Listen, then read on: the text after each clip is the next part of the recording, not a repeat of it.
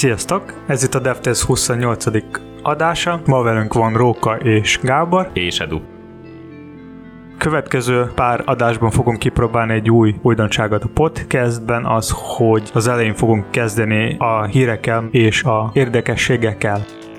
A mai témánk lesznek a Semantic Nice URL, és miért egyre nehezebb eljutni a Hello Worldig.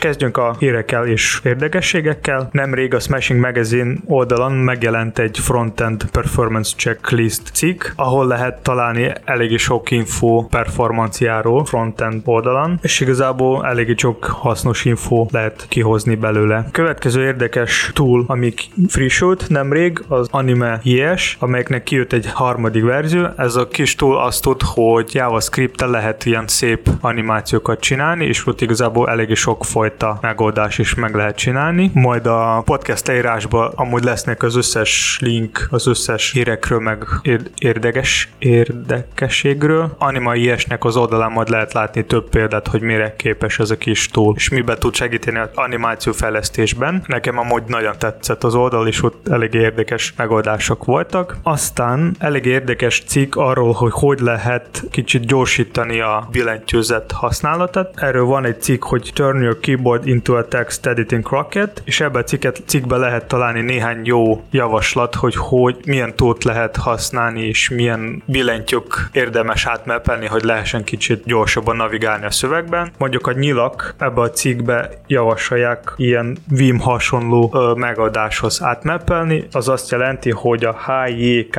és L gombok ö, lesznek a, a nyíl, nyíl helyet. Ott lesz egy lehetőség, hogy mikor szeretnéd bekapcsolni vagy kikapcsolni. Következő érdekes hír volt arról, hogy hogy lehet használni a CSS gridet, és milyen bonyolult layoutokat lehet vele építeni. Aztán kicsit már elavultabb, de még mindig friss hír az, hogy a GitHub-on már lehet ingyen több privát repot létrehozni. Egyáltalán egy korlátozás van a GitHub-on, hogy csak három felhasználó tud hozzáférni egy privát repohoz. Amúgy, ha valaki valami más szolgáltatást keresi, akkor lehet a Bitbucket használni, meg a GitLab, mert ott szinten is vannak privát repok, és ott nincs ilyen limitek, meg ingyen is. Következő érdekes cikk megjelent a The Guardian oldalon, és arról szól, hogy mennyire különbözik az internet a bizonyos országok között. És ebbe a cikkben elég, elég érdekes példák vannak arról, hogy milyen tartalom mennyire elérhető bizonyos országokban, például Kínába, Kubába, Indiába, meg a az Oroszországban. A Firefox Nightly 69 verzióban már alapból ki van kapcsolva az Adobe Flash plugin. Az azt jelenti, hogy már nagyon kevés böngésző, ami alapból támogatja a Flash-t. Valamint újdonság, hogy karácsonykor megjelent a NetBeans 10, ami már támogatja a Java 11-et. És eléggé friss hír az, hogy az Androidon nem sokára lesz a Dark Mode is. Ugyanúgy, mint a macOS-en. Ez még nem hivatalos, ez csak egy leak, de remélem, hogy nem sokára ott is lesz. És az lehet, hogy fejlesztőknek vagy a felhasználónak is nagyon fog tetszeni. És az utasóként a Dev2 oldalon megjelent egy cikk a belső utasításokról, ahol lehet találni mindenféle tipek a kezdőknek, meg a expert felhasználónak, aki használ a best. Ennyi volt a hírekből, meg újdonságokból, menjünk tovább.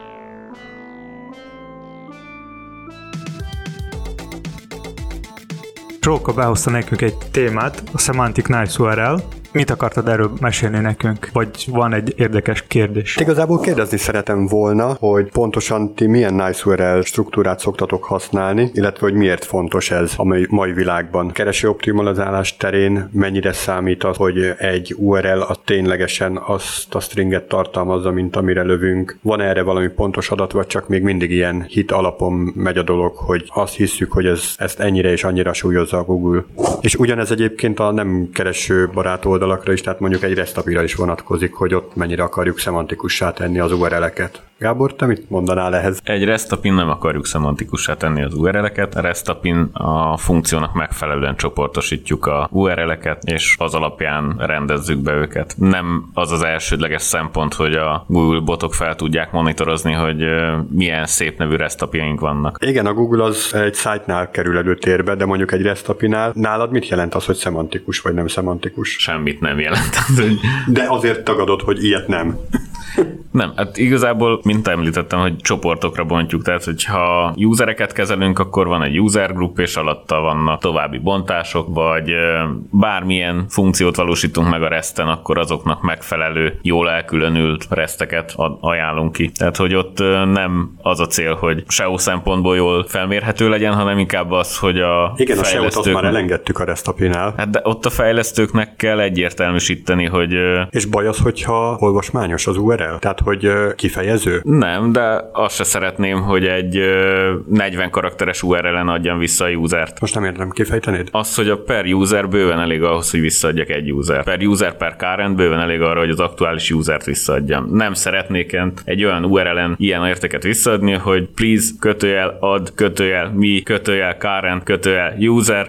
Én szerintem az URL, a nice URL-eknek van két oldala. Az egyik a fejlesztő oldala, a másik a felhasználózó oldala. Ez alatt az értek, hogy vannak azok az URL-ek, amelyik segítségével a fejlesztők tudnak meghatározni bizonyos részék a, REST ami valamilyen szinten tud nekik segíteni. Másik fejlesztőnek ugyanúgy bemenetként szerepel. Tehát ő azt fogyasztani fogja, aki az, a REST interfésznek a túloldalán van, és ő szeretné használni azt a REST API-t. Ahhoz fog kapni egy API dokumentációt. Jó amin persze. Alapvetően, hogy a fejlesztőknél beszoktuk kapcsolni a Swagger-t, amit nagyon jól fel lehet API dokumentálni, sőt, akár olyan szinten, hogy a, amikor te rányomsz, hogy ezt ki akarom próbálni ezt a végpontot, a bemeneti object is paraméterezhető már arra rögtön, hogy milyen default értékekkel ajánljuk ki. Míg ez production környezetbe kerül, ott azért a Swagger-t és minden ilyen napi dokumentációt leveszünk róla, hiszen ez ha kikerül, az biztonsági részt szolgáltat, és hogyha minél bőbeszédűbb a REST az API nélkül, a leírás nélkül, annál veszélyesebb és biztonsági kockázat jelent. Tehát akkor ezzel azt akarod mondani, hogy a userek elkérését azt nem egy getes kérése per usersre tennéd, hiszen az nagyon biztonsági kockázat, mert abból egyértelmű, az szemantikus, az kifejező, kifejezi azt, hogy itt most kérek, légy szíves, adjál nekem ez a get, usereket, ez pedig az URL-ből jön. Nem ezt mondtam. Oké, okay, csak hogyha nagyon... A get user nyilván a legegyszerűbb, de mondjuk egy... De ez nagyon kifejező, tehát akkor igenis használod a szemantikus. Rendben, itt használjuk, és akkor amikor egy post dokumentumban a property objectek vannak ott, már nem kerül dokumentálásra, még egy swaggeren igen, tehát ha posztolsz valamit, nem is a getes dolgok a legproblémásabbak, hiszen többnyire getnél nincs olyan művelet, ami perzisztálást igényelne. Nagyon rossz lenne, hogyha lenne getes kérés. Látunk ilyet. Persze, de... bes.hu-n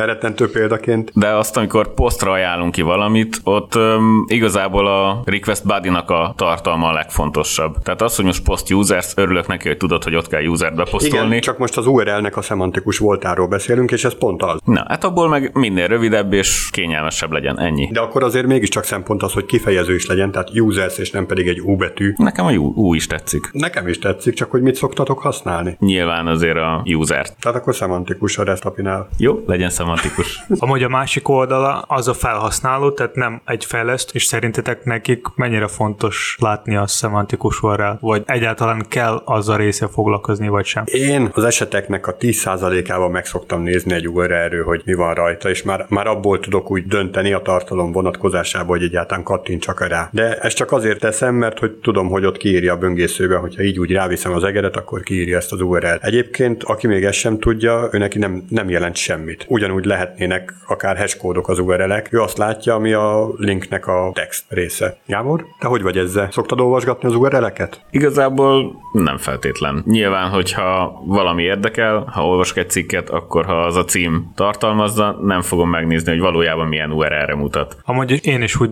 gondolom, hogy ha jó van megtervezve a design a oldalnak, akkor nincs szükség használnia maga az URL. a helyzet a SEO-val? Mert erről csak ilyen legendák keringenek, hogy hú, ez nagyon fontos. Egy probléma az lehet, hogy ha az URL-ben van ilyen dinamikus paraméterek, amelyek ilyen magic trükken bekerülnek oda, és ettől megjelenik valamilyen adat, akkor szerintem ez így már lehet, hogy a SEO szempontból nem biztos, hogy jó lesz. Mostanában nagyobb százaléka a weboldalnak, amit szoktunk használni, az leginkább valami alkalmazás, és a belseje már nem elérhető a SEO robotoknak, és azoknak mindig van valami landing oldala, ami, ami publikus SEO-nak, vagy SEO szempontból. Tehát, hogy ez jó, hogy így van, mert így, hogyha jól értem, akkor kereshetetlenné válik. Mondjuk egy olyan érték, ami táblázatba jelez neki valamilyen adatokat. Hát, ha mondjuk ez egy Slack, akkor miért kell, hogy valamelyik chat legyen kereshető, ha ez nem publikus? Alkalmazásain olyanra gondolok, hogy például egy vízművek szeretné a szolgáltatási díjakat megjeleníteni. És ez adatbázisba tárolja a háttérbe, tehát egy alkalmazás fogja majd megjeleníteni. Viszont, hogyha ez nem kereshető felületről, akkor nem biztos, hogy olyan jó. Ha ez egy publikus adat, akkor szerintem is, hogy ez nem jó, ha nem lehet találni. De ott maga az oldal tartalmára gondolsz, hogy ott a táblázat. Igen. De akkor az URL, az gondolom egy beszerkesztett oldalra kerül, vagy valamilyen. Hát például, hogy mondjuk az adott városhoz tartozó díjak, díjszabások. De ott is egy szerkesztett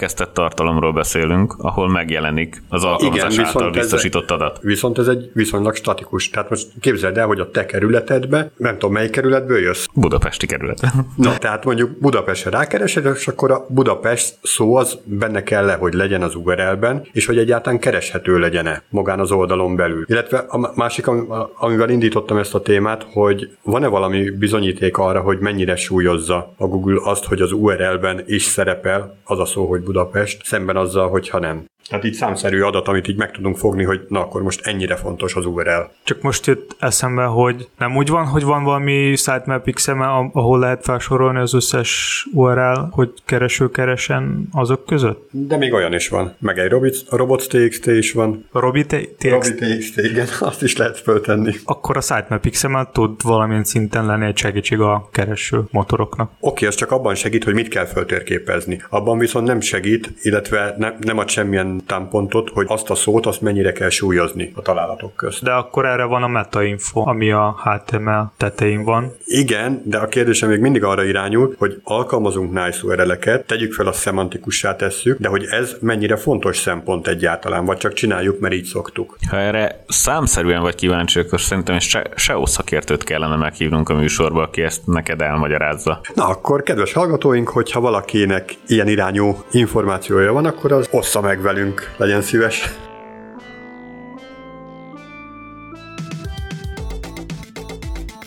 Egy másik téma, amiről gondoltam, hogy érdekes lenne beszélni, az, hogy miért egyre nehezebb eljutni egy Hello world alkalmazásig. Itt most olyanra gondolok, hogy Teszem azt, hogyha nagyon alacsony szintű nyelvből indulunk ki, mondjuk Assemblyből, abban is egy 4-5 sor alatt azért egy Hello world össze lehet hozni. És akár most itt le is tudnám diktálni, de hogyha egy hatalmas ugrással visszatérünk a webes világba, mondjuk egy PHP-ban beleírom egy fájba azt, hogy Hello World, és már kész is vagyok. Na ugyanezt a legújabb fajta JavaScript-es csodákkal egyre nehezebb megcsinálni, de ugyanígy Java-val is, hogy egy olyan web alkalmazást készítsek, ami csak annyit tud, hogy Hello World, azért az úgy hosszú percekbe telik. Na most uh, említetted, hogy egy PHP-be egy fájba beírom, hogy Hello World és működik, azért egy Java-ba is ez egy main függvényel, meg egy printtel egy Hello World megoldható. Na de az nem egy web alkalmazás, míg PHP-ban pedig de. Attól még PHP-ban nem lesz web alkalmazásod. Hát dehogy is nem. Tehát ugyanúgy elnevezem PHP kiterjesztéssel ezt a fájlt, és készen is vagyok, megjelenik a weboldalon az, hogy Hello World. És hogyha ezt egy h beteszem, akkor azonnal nagy szöveg lesz belőle. Rendben, akkor ezt egy Tomcat alá egy ISP-be tedd bele, légy szíves. Az, az már megint egy Java alkalmazás. Így van, szuper, viszont ezt kerülik a fejlesztők, és egyre-egyre nehezebb eljutni a Hello world szintig. És pont erre a folyamatra lennék kíváncsi, hogy miért. Mert ugyanígy JavaScriptben is, tehát beleírni natív JavaScriptbe, hogy console log Hello World, vagy alert Hello World, készen is vagyunk. De ezt már kerülik, mert hogy egyre újabb és újabb feature-öket szeretnének használni, amikhez már le kell fordítani a JavaScriptet JavaScriptre, amihez bildelni kell, és hízik ez a lufi, egyre nagyobb és nagyobb lesz, és még mindig ugyanazt a kódot fogjuk csak elérni a végén. Ez olyan, mintha szeretnéd valahol eljutni, ha gyalogolsz, akkor nagyon egyszerű, és nem kell semmi. Csak gyalogolsz, mész, egy darab idő alatt eljössz. Ha kicsit gyorsabban szeretnél, akkor kell találni egy biciklit, ami már kicsit nehezebb feladat. Ha annál gyorsabb szeretnéd, akkor kell szerezned egy kocsit, ami még nehezebb feladat, mert ott még kell benzint szerezni, meg jogosítvány, meg egy, egyre több dolog kell. Szerintem ugyanúgy a fejlesztési világba. Hogy szeretnél egy komfortos... Nagyon jó a példa, amit mondasz, viszont abból a szempontból én úgy érzem, hogy Sántit, ahogy autóval több nagyságrendel nagyobb utat járunk be, addig ezekkel a bonyolításokkal, amit szoftverfejlesztés terén beleviszünk, nem jutunk el sokkal-sokkal, tehát nagyságrendekkel előrébb, hanem ugyanazokat a feladatokat oldjuk meg vele, mint amit tíz évvel ezelőtt, csak egy kicsit macerásabb elkezdeni az egészet. Hát igen, azért lehet, hogy a kacsival nem lenne érdemes elmenni még 500 méter boltba, ugyanúgy itt. De akkor miért van ez az egész? Van egy ilyen jó szó, hype. Szerint, szerintem csomószor a, a projektekben csak a hype miatt bevezetnek valami újdonság, aztán így szenvednek vele, és ráköltenek csomó idő, hogy csak elinduljon a projekt. Aztán még bemegy az, hogy meg kell ismerni mindenkinek az új technológiát, és erre elmegy csomó idő. Viszont utána lehet, hogy ez fog könnyíteni a, a fejlesztés, viszont itt még egy másik szempont, hogy melyik projektbe érdemes ezek az új technológiák bevezetni. Tehát, hogy ilyen hosszú távú projekt, akkor ott lehet, hogy érdemes. A rövid távú lehet, hogy nem. Itt említetted, hogy ez egy tíz év alatt már sokkal nehezebb. Ha belegondolunk, hogy 10-10 néhány évvel ezelőtt bőven elég volt egy 15-20 oldalas statikus weboldal is ahhoz, hogy egy cég megjelenjen az interneten és elmondhassa, hogy ő ott van. Mostanra mondhatni progresszív webalkalmazásokat kell fejlesztenünk, mert olyan ügyfeli, ügyféligények érkeznek, hogy csillogjon, villogjon, pörögjön, tehát nem, nem elég egy Hello World. És ezért találunk ki extra feature-öket, ezért bonyolítjuk a saját életünket. Én szerintem még egy másik probléma az, hogy a fejlesztők, a fejlesztőknek van igénye olyan feature-ekre, ami, ami a mostani, mostani böngészők vagy a mostani technológiák nem nagyon támogatnak, és azért a fejlesztők találnak olyan cuccok, ami nekik ebbe tud segíteni, és igazából ez valamilyen szinten egy ilyen tákolás az egész, és azért kicsit egyre nehezebb eljutni valami, valamelyik célhez. Én szerintem azóta, hogy a frontend világba bejött a Node.js, és szerintem akkor lehet az a pont, amikor a, fejleszt, a frontend fejlesztők számára nagyon fontos lett a developer experience, mert a Node.js adta lehetőség fe, lefeleszteni olyan, olyan eszközök, ami csomó jó dolog fejlesztési szempontból tud hazaadni fejlesztés közben. Tehát sokkal, sokkal jobb a, az a tapasztalat a fejlesztés közben ezekkel a túlokkal, de mikor már minden működik, tehát még nem amikor kell beállítani az egészet. Hát ad, addig eljutni kicsit nehezebb, és szerintem egy másik fontos szempont az, hogy a fejlesztőknek az a fontos, hogy az összes fejlesztés, amit ő szeretne megcsinálni, az amennyire lehet egységesen legyen, és mostanában azzal járunk, hogy mondjuk olyan egyszerű dolgok, amire nem kell plusz valami plusz framework, vagy valami plusz eszköz ahhoz, hogy ez legyen jó. A fejlesztők a saját workflow miatt csinálnak azt, hogy egy login oldal az legyen JavaScript alapú. Igazából ez egy statik oldal, és ott nincs értelme sok JavaScriptet behúzni, vagy... Amúgy egyetértek ezzel, amit mondasz, viszont nem kizárólag JavaScriptre vonatkozik ez. Pont erről beszéltem, amit Gábor is említett, hogy ISP-ben is lehetne egyszerű dolgokat csinálni, de nem csinálunk, mert fúj-fúj, az már az ördögtől való. Már kihallott már olyat, hogy néhány éves technológiával foglalkozzunk. És abszolút nem. Nem tudom, mikor írtál utoljára FreeMarker templétet, vagy tehát jó, lehet, hogy pont most Ma. írtál.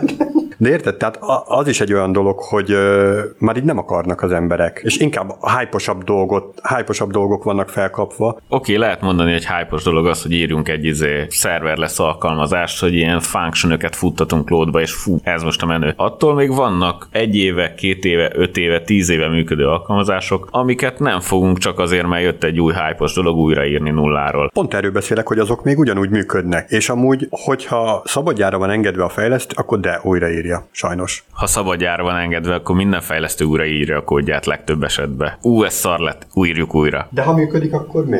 Minek? Akkor, hogyha igény van rá, akkor kell csak újraírni. Pont erről beszélek, hogyha nincs is igény rá, és mégis, hogy ú, ezt írjuk újra, mert ez valaki másnak a kódja, és nem értem. Szerintem ez van egyébként a dolog mögött, plusz kipróbálni az újdonságot. De ezáltal tehát egyre, egyre nehezebb és nehezebb eljutni a Hello World szintig. Nem mindig ez van mögötte, mert van olyan eset, amikor most például volt úgymond refaktor, újraírtunk egy dolgot, ott az volt a cél, hogy a cégnél alkalmazott technológiákkal egységesítsük ezt a módosítást. Tehát itt azért lesz nehezebb eljutni a Hello World-ig, mert hogy standardizáltunk. És az a standard, hogy nehéz legyen? Nem, olyan legyen, mint a többi, de nem egy ISP-t fogunk használni, hanem egy Spring Boot-ot. Szerintem még egy probléma az, hogy sok ilyen mostani fejlesztő eszköz, ami sajnos nem enged a régi módon fejle, úgymond régi módon fejleszteni, most például a webpackre gondolom. Tök jó eszköz, jó tud, amit tud, viszont az a régi működés, vagy az a régi fajta fejlesztés, ami volt, az már így a webpackkel kicsit elmúlt. Viszont, viszont erre még, még mindig van igény. Mire gondolsz konkrétan? Például egy egyszerű statik HTML-es oldal, weboldal nagy a webpackkel tákolmányokkal lehet lefejleszteni csak. Viszont a Google, ami már nem annyira hype, az még mindig lehet. Csak az a baj a gópa, hogy ez még nem, nem friss, meg nem annyira hype-os, tehát nyilván vannak más eszközök, de viszont az, ami a hype tetején van, az nem adja azt a lehetőséget, és szerintem ez a baj. Mert mindenki ezt használ, és mindenki rászakta úgy fejleszteni, ahogy, úgy, ahogy webpack megmondja, és aztán az történik, hogy az összes oldal az JavaScript alapú. Mert egy statikus oldal sokkal nehezebb webpack nélkül most már megcsinálni, mert ez eltér a DX-ról. DX, mint a Developer Experience. Konklúzió, hülyeséget beszélsz. Hát szerintem nem sikerült megfejteni azt, hogy miért, miért jobb ez. De amúgy nem beszéltük, hogy miért jobb ez, hanem arról beszéltünk, hogy ez az adottság, hogy ezzel kell élni. Ez Arra, van. hogy kíváncsi, hogy miért jobb ez, akkor én azt mondom, hogy amikor standardizáljuk az alkalmazásokat, és ezért nehezebb úgymond eljutni a Hello World-ig, mert nem egy statikus ISP-be kell beleírni valamit, hanem egy Spring Boot-hoz kell hozzányúlni, az még mindig könnyebb lesz a cég vérkeringésébe találni olyan fejlesztőt, aki ahhoz hozzá fog nyúlni csak ez évente frissül, és mindig más és más standard alakul ki. JavaScriptnél lehet, de a Spring Boot már régóta a cégnél van, vagy a Spring, mint önmagában ilyen.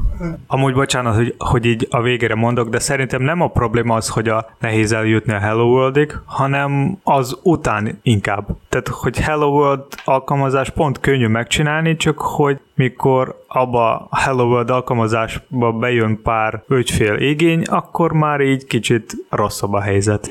De hogy ezek az ügyféligények tényleg nagyságrendileg változtak? Tehát ahogy a példádban volt, hogy gyalog, vagy biciklivel, vagy autóval hogyan lehet közlekedni, ott azért nagyságrendi javulás érhető el, hogyha járművet váltasz. Mármint, hogy több tízszer akkora távolságot tudsz meg, megtenni egységnyi idő alatt. Ugyanígy több tízszer annyi ügyféligény érkezik, és tízszer, százszor gyorsabban készítjük el. Szerintem a maga a technológia megsz, megszöli az igényt. Ez alatt az értek, hogy ez alatt, ez alatt az értek, hogy lehet, hogy most valami igényre nincs is ötlet, mert az adat technológiát nem adnak rá lehetőség. És viszont, hogy pár év múlva megváltoznak a technológiát, technológiák, és lesz más lehetőségek, és azért lesznek más igények is. 10x évvel ezelőtt nem volt olyan igény, hogy a mit tudom, ilyen tableten natív select vagy design select legyen, a telefonon meg abolyan select legyen, és a böngészőben másképp nézzen ki.